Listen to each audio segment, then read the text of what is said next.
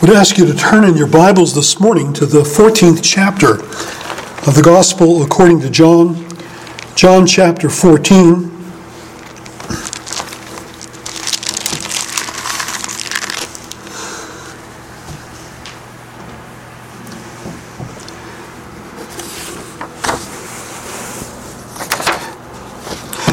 In the Sunday school hour, there was a question that was raised that began along the lines of I don't know if the Bible gives an answer to this question. I'm looking at the beginning of my sermon this morning, and this is what I have. There's in God's Word an answer to every fear, every perplexity, every tendency of the human heart to doubt, question, and to deny the great truths of the gospel. So, the answer to the question is don't ask a question, does the Bible have an answer to this? But usually it does. At least in principle, there's an answer to almost every consideration and concern that does involve human life. That's why Paul can say in 2 Corinthians chapter 3 that all scripture is given by inspiration of God and is profitable for teaching, reproof, correction, for instruction in righteousness, that the, the man of God may be complete, thoroughly furnished unto every good work. So it's not that the Bible has an answer to all our speculative questions, but the Bible has an answer to all of our practical questions. All the questions that have to do with life and godliness. We have a full revelation. God knows our hearts, He knows our needs, He knows our concerns, He anticipates the things that are the future, the things that have to do with the past, the things that have to do with the present, and He's covered all the bases. He's given us a full revelation of Himself and His heart and His his, his desires for us. And um, so we can come to God's Word with that kind of, a, of confidence. We find it in a time when our hearts and minds are troubled and perplexed, and there's very little to hang our hopes upon, um, that we can come to God's Word uh, to give us light in the midst of our darkness, to give us um, a sense of plan and purpose um, in the midst of our confusion. Um, there's no need to spend endless hours in fear and misery racking our brains. Where will we find a, an answer or a solution to the dilemmas of life? Uh, just open the book, take up and read. That's the advice that Augustine gave us in his Confessions when he heard a voice of children who were playing. He didn't know what game they were playing, but they said, Take up and read. And he took up the Bible he began to read the book of Romans and got converted. He read a passage of scripture that God used as an arrow to his heart and brought him to see uh, his need to uh, put on the Lord Jesus and make no provision for the flesh to fulfill its lusts. We have in the passage of scripture we've been looking at for a number of weeks now uh, what we call the farewell discourse. It's a farewell uh, that's brief it's a very brief duration because Jesus says, I will come to you, even in the passage we're going to look at this morning. Uh, but it's concerned to have to set the hearts of these disciples at rest. These disciples of Jesus were filled with concern and fear. They were perplexed and they were confused and they were filled with heart distress. And Jesus says, Let not your heart be troubled. And he gives them every reason not to be fearful, but to live in the hope of the glorious outcome of the work that he is set to do as he goes to the cross to die for the salvation of the world. He's told them of the place that the Father's presence, uh, uh, the place in the Father's presence, that he goes to prepare a place for them. He's told them that he's the way to that place He's the way of approach and access to God. He's told them that great works they will do because he goes to the Father. He has spoken of answers to their prayers that he will give. He tells them of the gift of another paraclete. Jesus has been a paraclete to them, one who's come alongside to help and to bear his influence for their good and for their needs and for their salvation. So another one will come in Jesus' place to not so much substitute for him, but to take the work along the lines of what he in heaven will continue to do as he at the right hand of the majesty on high continues to be our heavenly paraclete. We sang of that in the hymn just before, that we have a heavenly paraclete as well as a paraclete in our hearts, the Holy Spirit. And so Jesus addresses so much of the matters that brought them heart trouble, but yet there was something still there was a real sore spot in their minds and hearts that centered upon the fact that when you boil it all down, he's still leaving. And where he's going, we cannot come. And when he does leave us, where will we then? There'll be a sense of bereavement and loss that what could ever compensate for? There's a sense in which they'll be like orphans, having lost their parents, being set out into the world with no one to care for them. And that's the very thing our Lord addresses in the words before us, beginning in verse 18, where Jesus says, I will not leave you as orphans. I will come to you. Yet a little while, and the world will see me no more but you will see me. Because I live, you will also live. In that day, you will know that I am in the Father, and you in me, and I in you. Whoever has my commandments and keeps them, he it is who loves me. And he who loves me will be loved by my Father, and I will love him and manifest myself to him. Judas, and to make it clear that uh, it's not the betrayer, not Iscariot, said to him, Lord, how is it that you will manifest yourself to us and not to the world? Jesus answered him, If anyone loves me, he will keep my word, and my Father will love him, and we will come to him and make our home with him. Whoever does not love me does not keep my words. And the word that you hear is not mine, but the Father's who sent me. Jesus speaks these words as words of immense comfort and relief to those whom he is leaving, those whom he has been among for three and a half years, exercising something of the role of a father to them Remember back in chapter 13 and verse 33, he addressed them as little children. Little children. Yet a little while I'm with you, and you will seek me. And just as I said to the Jews, so now I also say to you, where I am going, you cannot come. Is that like a parent just taking up and leaving the kids? Leaving them to themselves? Jesus says, No. Little children, I will not leave you as orphans. Now, seeking to open up this notion of Jesus not leaving them as orphans, Jesus' provision for them as his children, I want to look with you at the promise of his presence. That's the key thing. Will Jesus still be present with them? And Jesus wants them to know, yes, I will be, in a different way, but yet my presence will not be taken from you. There is the promise of his presence. I will not leave you as orphans, I will come to you. And it's not just coming to them in his resurrection for the 40 days before he ascended to the Father, though he would do that, but he also speaks of the Father who will love them, and he says, We will come to them and make our home with him. He that loves me, he that keeps my commandments, we will come to him. We will make our home with him.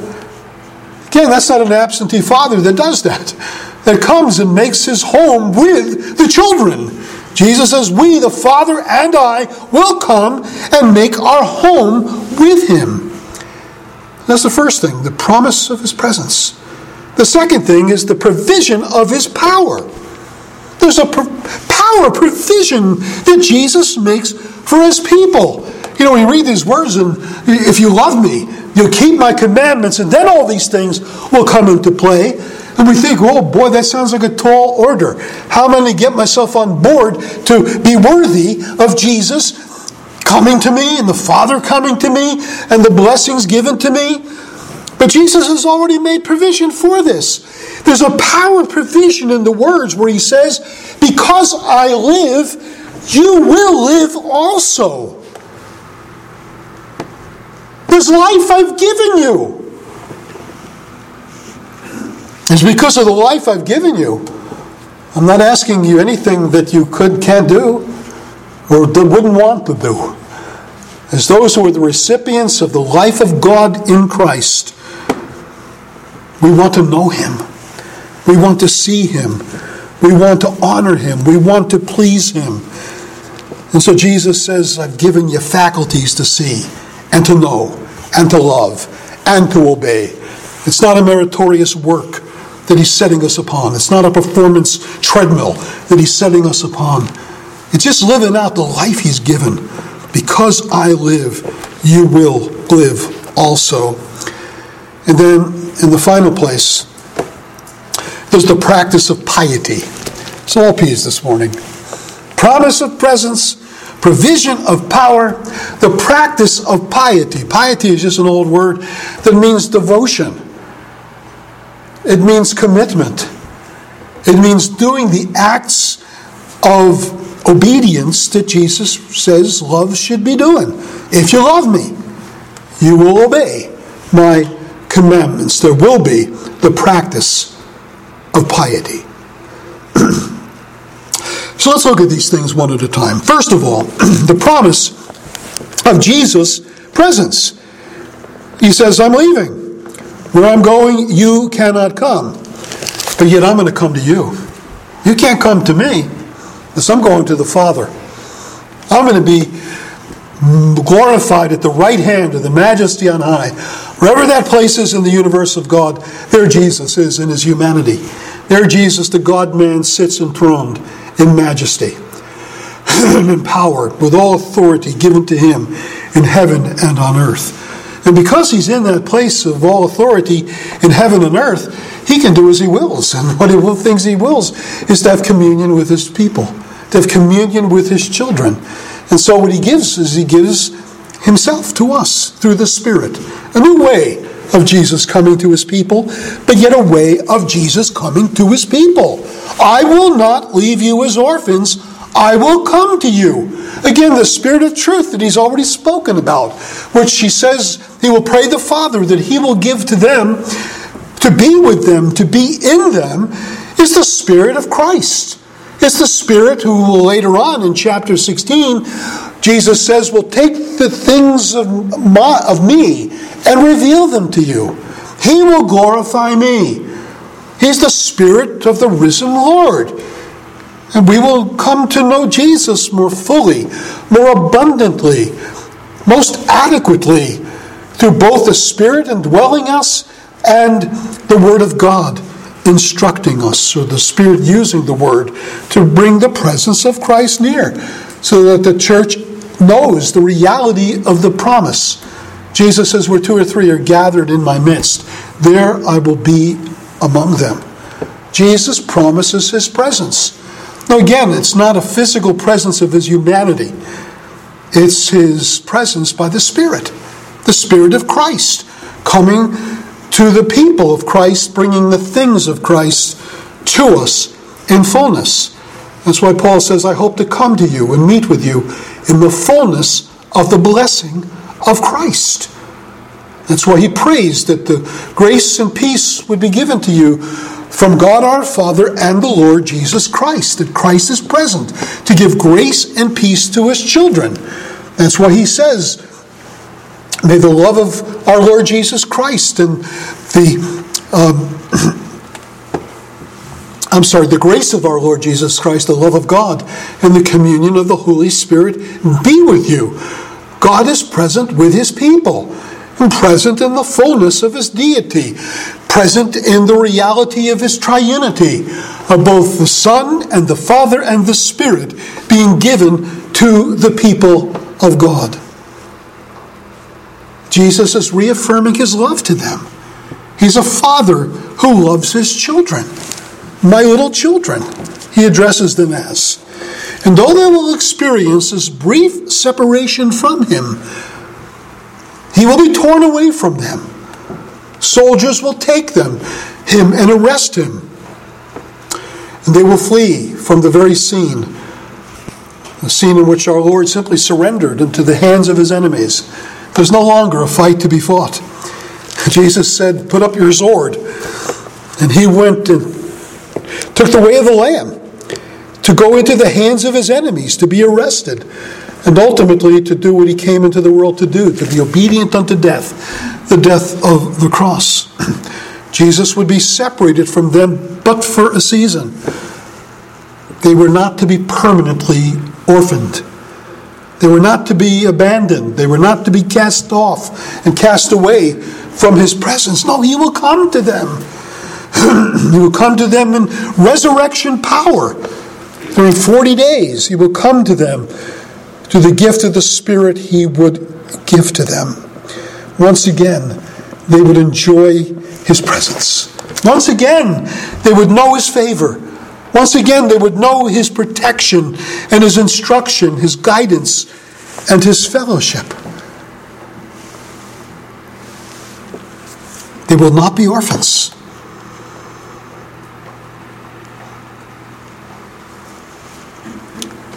the love of the Son who has been a father to them will be again occupying the fullness of the reality of their daily living.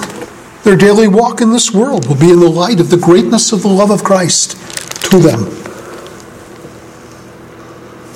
As a father pities his children, so the risen Lord will pity his children. He knows our frame.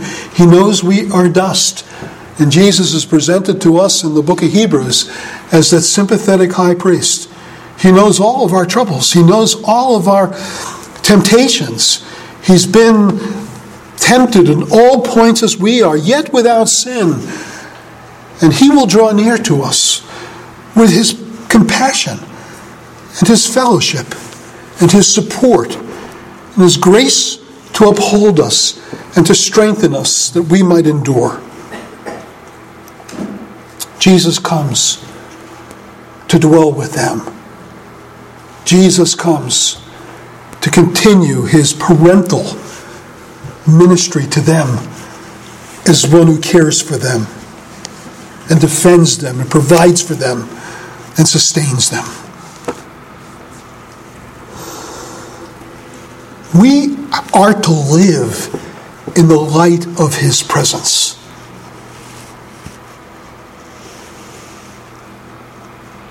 He's promised it.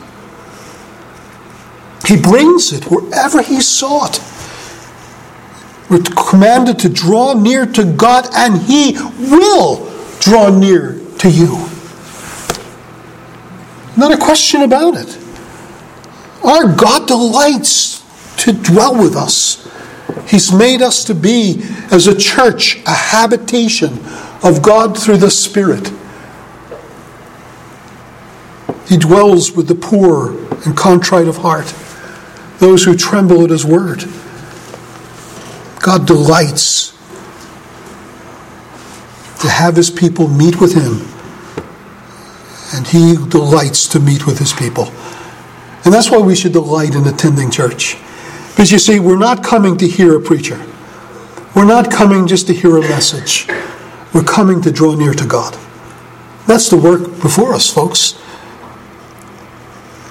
I don't do the work I'm called to do just because I can preach a sermon. People can do that all the time and not have any grace to do it. Our work is to draw near to Him. And my work is to bring you near to Him as I seek to lead you to His throne. And so we should be experienced the reality of the presence of Jesus because that's a promise to us. That's something we should come panting for each and every Lord's day.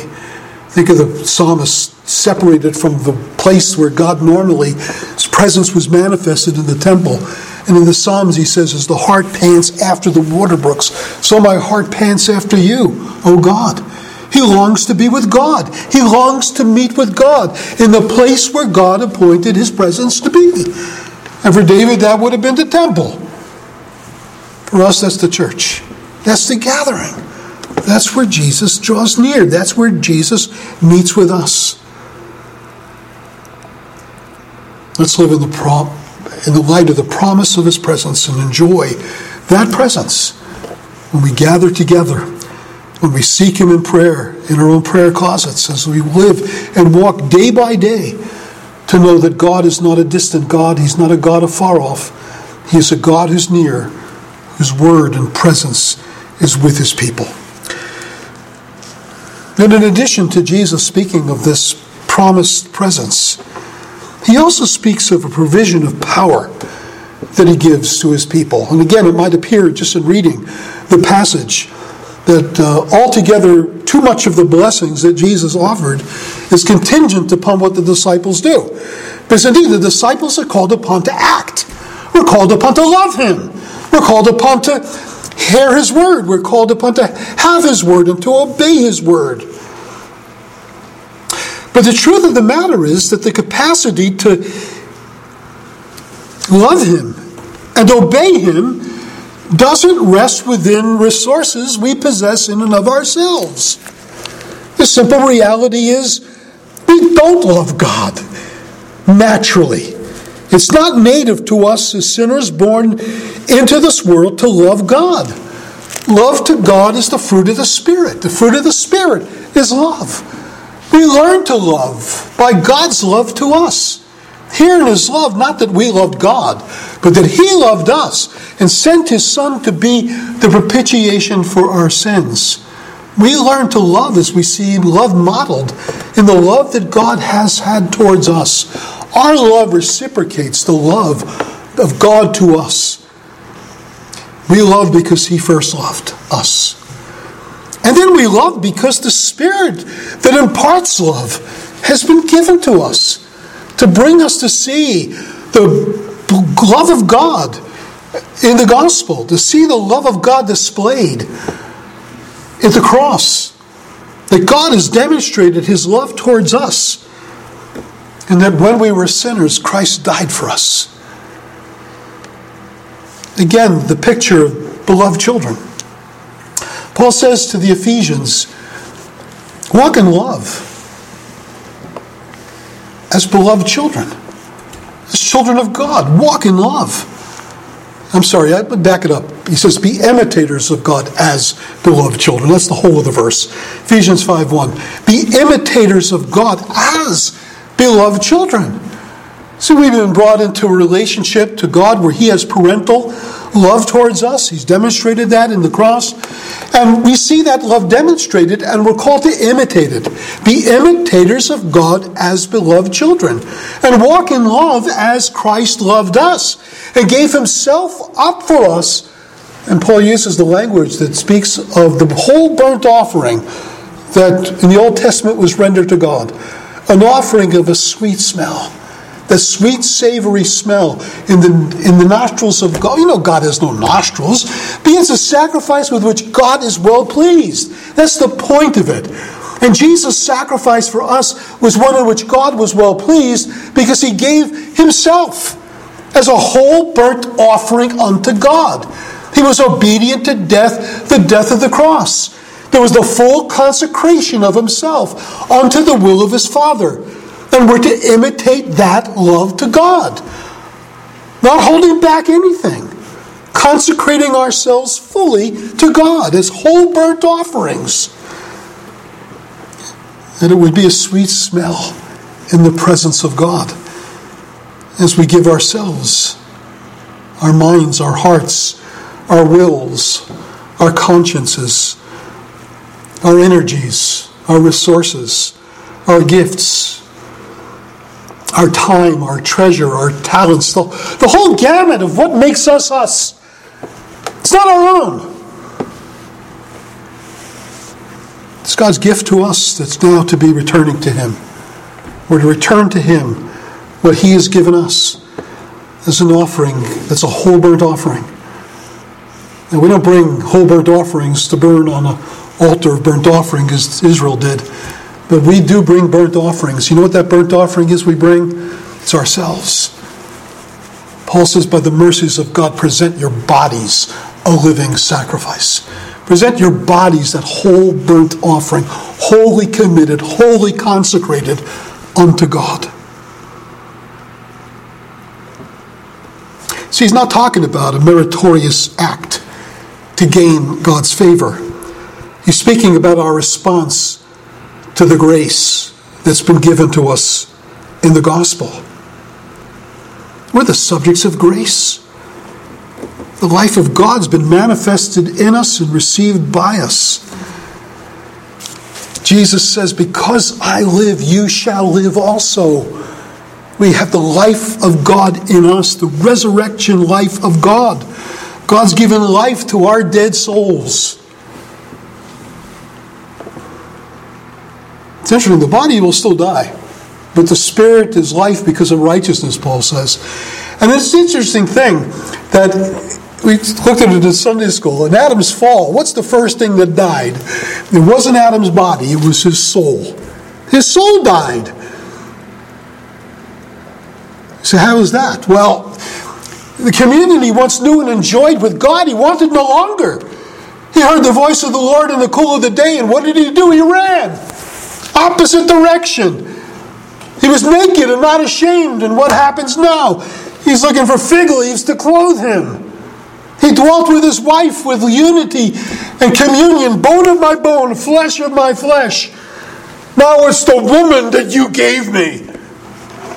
She's the one at fault, Lord. She's the culprit. What happened? The whole inner life of the human, of the being made in the image of God, turned from God, turned inward upon himself, turned away from God, didn't want anything more to do with God. What's that? That's the death of the soul. That's separation from God. What is the first thing God does in the new birth? or in the new creation? Well, it's not the life of the body. Jesus doesn't come back, our bodies will die. And we'll be in the tomb for who knows when till Jesus returns. But the first thing God does is He gives life to the first thing that died the soul. He reorientates the soul back to God the soul that was turned inward, the soul that was bent upon our own things, the soul that was accusatory to the person he ought to have loved the most, the soul that wanted nothing to do with God. Now, in the new birth, in the new creation, the soul's turned back to God. Because I live, you will live. The life of God is in us. And with the life of God in us, we long to honor him and please him. We love him because he first loved us. Yet the whole question here is how is that love manifested? How is that love to be displayed? And a lot of times people think, well, we love Jesus best by just coming to worship and say, Lord, how much we love you. Well, it's great to sing songs declaring our love to Jesus. That's fine. But the true measure of love is not our ability to sing songs that say we love Jesus. The true measure of our, our love is do we mind Him? Do we have His commandments? Yes. Do we make much of His commandments? I hope so. Do we keep His commandments? If you love Him, you will. If you love Him, you will keep His commandments. I mean, you know what that is. You, you got married and you lived as a single person your own way. You did the things that you see saw fit to do, and then you married someone who operates completely different than you do. And then all of a sudden, there's this whole new world of concern that's brought into your life that you got to think about. As a single person, I've said this often, but I'll say it. We have pumps now. We don't use tubes. But when I was a single person, I could not care what that tube of the toothpaste looked like or where I squeezed it from. I got married and I had to learn a new way. You got to squeeze it from the bottom up. And, uh, and I did. I learned that. Why? Because I loved my wife. If you love me, you will obey my commandments. You won't live as if you were simply a free agent, single person, had not a care in the world. Now you have the care of someone else whose opinion and sensibilities and feelings matter. That's the point of it.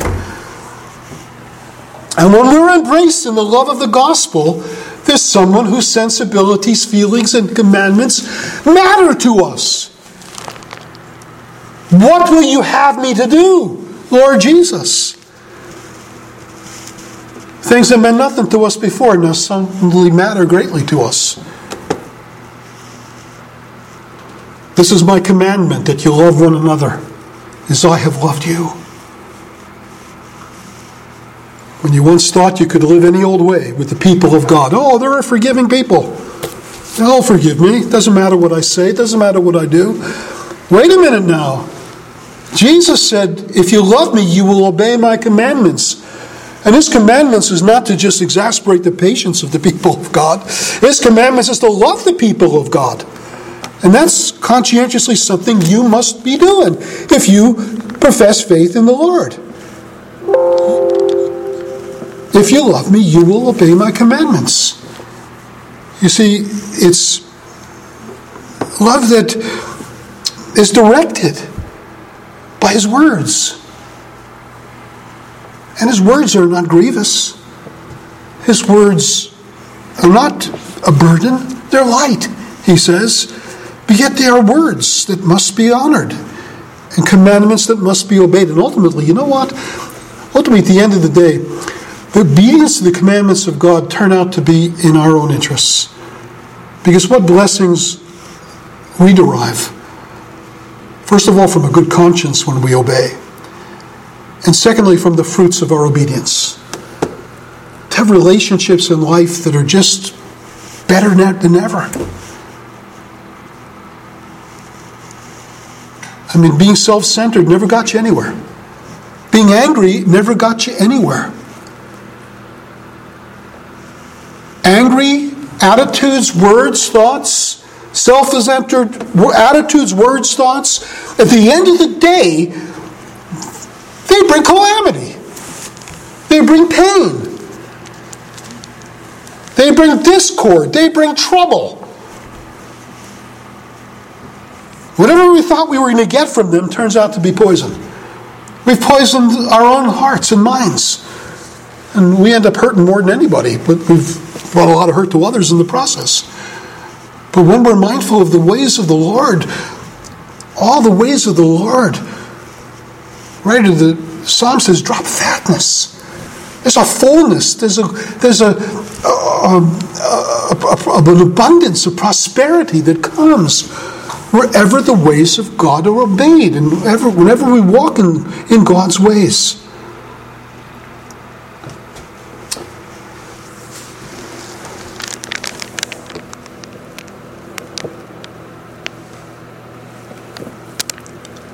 Because I live, you will live also. You will receive the life giving power to perform a new way of things, to live in a new pathway, to live in the light of the Lord, to live in the light of His presence, to live in a way that's pleasing in His sight. We have a power to do it. And that brings me to the practice of piety. Or did I just get, I, I don't know if I, my notes, if I'm doing it in a sequential way. I think I've kind of overlapped some of this stuff, but that's okay. You see, the loving of Him and the keeping of His commandments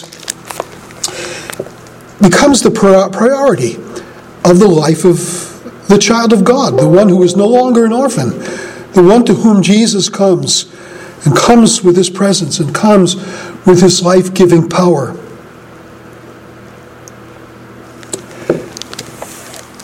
The practice of godliness, of commitment, consecration, devotion, that sense of utter abandonment to the God of heaven, to give ourselves to Him in His worship and in His service, indeed is the path of true joy. It's the path of true reward, it's the path of life. He is our God. He is our Father. He is our teacher. He is our keeper. He is our sustainer. He is our light. He is our salvation.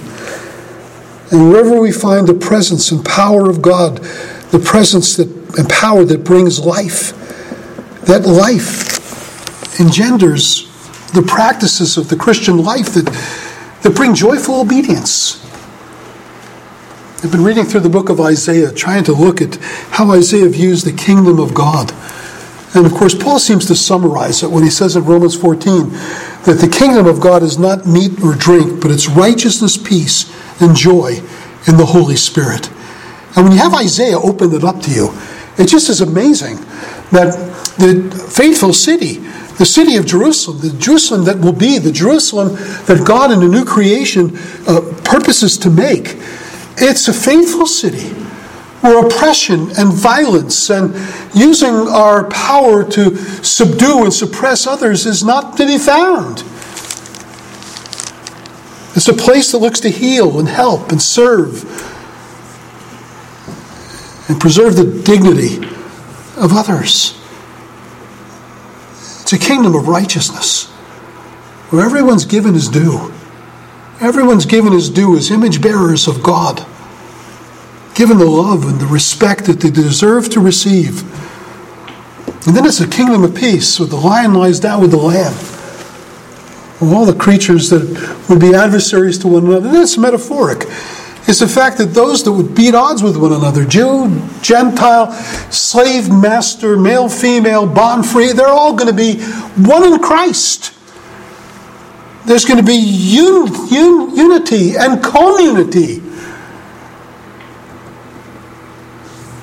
We didn't get to it in 2 Corinthians this morning, but I'll stick it in here. Paul speaks of his gospel as a ministry of reconciliation. It's a ministry that reconciles. Yes, it reconciles sinners with God, but, but that's not all. It's a gospel that reconciles sinners one to another. Paul says the middle wall of partition's been tumbled, been taken out of the way. And those who are naturally adversaries now become friends. You find in the church a mixture of all sorts. The parable of the dragnet brings in all kinds, all kinds of things come into that dragnet. And God brings them into one. Makes us to be one, a kingdom of peace, and then a kingdom of joy in the Holy Spirit. The mountains clap in their hands with joy. A restored universe giving praise and honor to God where Jerusalem is made a joy.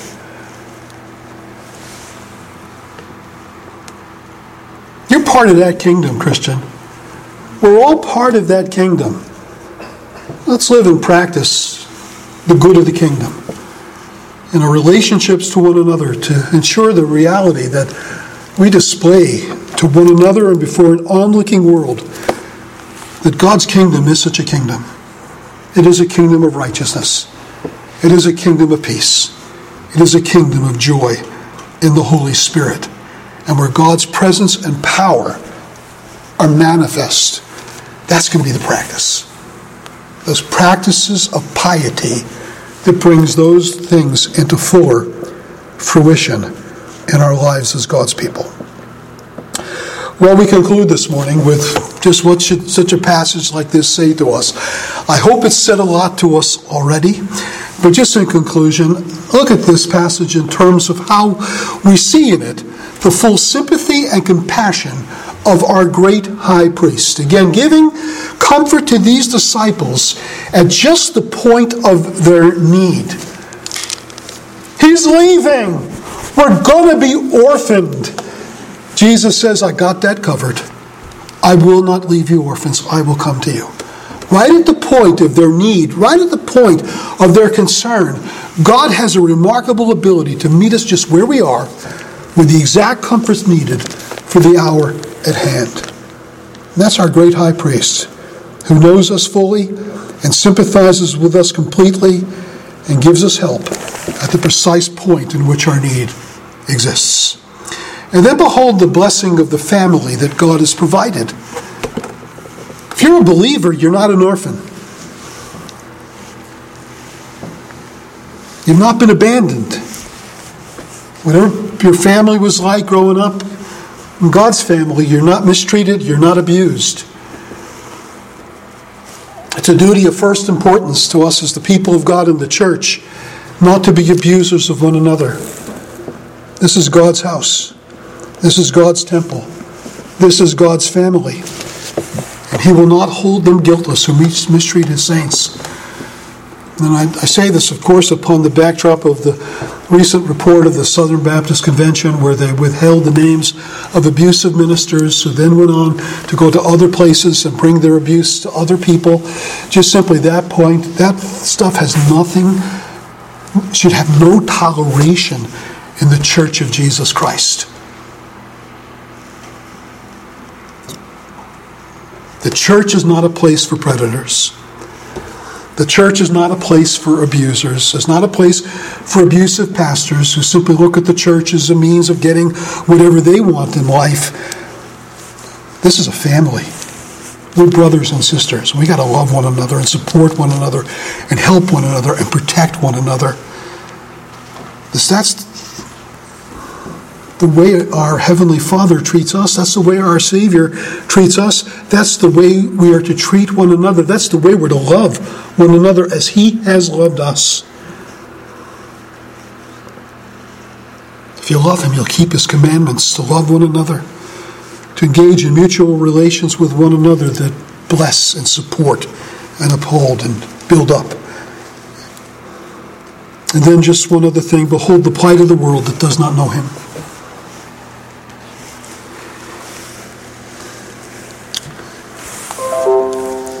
Jesus says, A little while the world will see me no more. But you will see me. You will know me. Because I live, you will live also. Judas asked the question, Lord, how is it that you will manifest yourself to us and not to the world? And Jesus simply answers that, well, the world doesn't love me. The world doesn't love me, the world doesn't keep my ways, and the world will not have my presence. Folks, what a tragedy. The people are born into this world not knowing their Maker. The people are born into this world that never heard the gospel of this, of this Savior, who have never come to grips with their need in their sins and never come to grips with their need of the only name given amongst heaven whereby we must be saved. It's a tragedy that people don't love Him. It's a tragedy that people don't hear, heap his commandments. And we need to be a people faithful in our prayers, in our witness, in our labors, that the world would know the good of the gospel. That the world would know the good of the gospel that calls us into family with the God of heaven. The gospel that teaches us to see and to know and to love and to obey. One who is so good and so faithful as to be a parent who will not leave us orphans. A parent is so great a multitude. Let's love the world into the kingdom. Let's seek by our own actions, our own words, our own witness, by word and deed, to the God whom we serve, so good, so faithful I will not leave you orphans. I will come to you. Let's pray together. Father, we give you thanks for your word. we give you thanks for the testimony it gives to the gospel, to the greatness of your love to us in our Lord Jesus. We are thankful for the benefits that we've received in him, so vast, so so desperately appropriate to our own need and condition as sinners. We thank you, Lord Jesus, for your heavenly high priestly sympathy. We thank you for your continued love. We thank you for your continued presence that never leaves us, never forsakes us. We thank you for your continued ministry to us through the Spirit and your presence among us. We thank you for the power of a new life the power to live in the, in the light of the resurrection, the power to bring fruit unto God, the power to be holy, the power to practice the things of true piety and true devotion and true consecration, to give all, our all to you, for you are worthy of nothing less. We ask you to hear our prayers. We ask you to receive our praise and our thanksgiving. We ask you to give us again to have something of an appreciation of the great truths we've trafficked in this morning. Help us to think about them, to read it over and over and over again until these great realities become just an integral part of our understanding and our life before you. Hear our prayers as we ask this in Jesus' name. Amen.